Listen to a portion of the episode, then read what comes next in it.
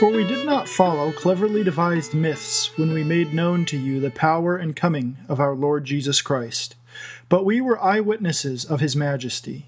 For when he received honor and glory from God the Father, and the voice was borne to him by the majestic glory, "This is my beloved Son, with whom I am well pleased," we ourselves heard this very voice borne from heaven, for we were with him on the holy mountain. And we have the prophetic word more fully confirmed, to which you will do well to pay attention as to a lamp shining in a dark place, until the day dawns and the morning star rises in your hearts.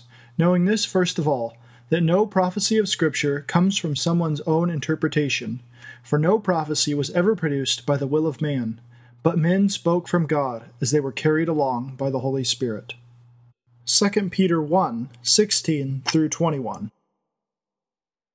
God has provided us a sure testimony.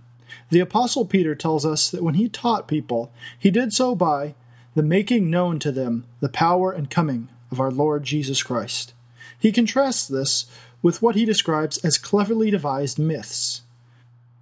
So often, in our modern world, we want to supplement our faith with things that are contained outside the Bible, whether it is through personal experiences or books that purport to be written on some sort of divine mandate from God. Like those in Peter's time, we seek after cleverly devised myths, and not the basic message of the gospel. We have replaced the heresies of yesterday with our own fresh twists.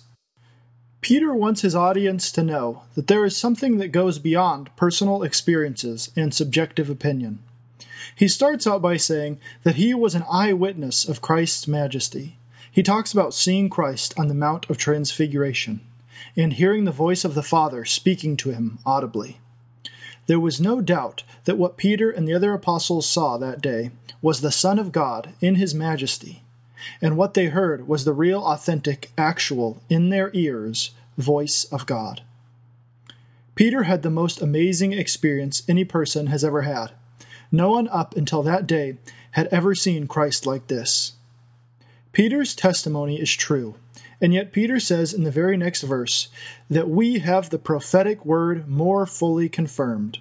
In the New American Standard Translation, it says, "We have the prophetic word made more sure." Peter isn't discounting his testimony, but instead he offers up the Scriptures as a confirmation of the things he is saying. Peter's ultimate proof that what he was saying was true wasn't his own experience, but instead the truth and veracity of the Scripture that prophesied the very things he had seen. It is in this argument that Peter uses that we see an important truth, that God's word is a reliable testimony to us. It is a testimony that is more sure.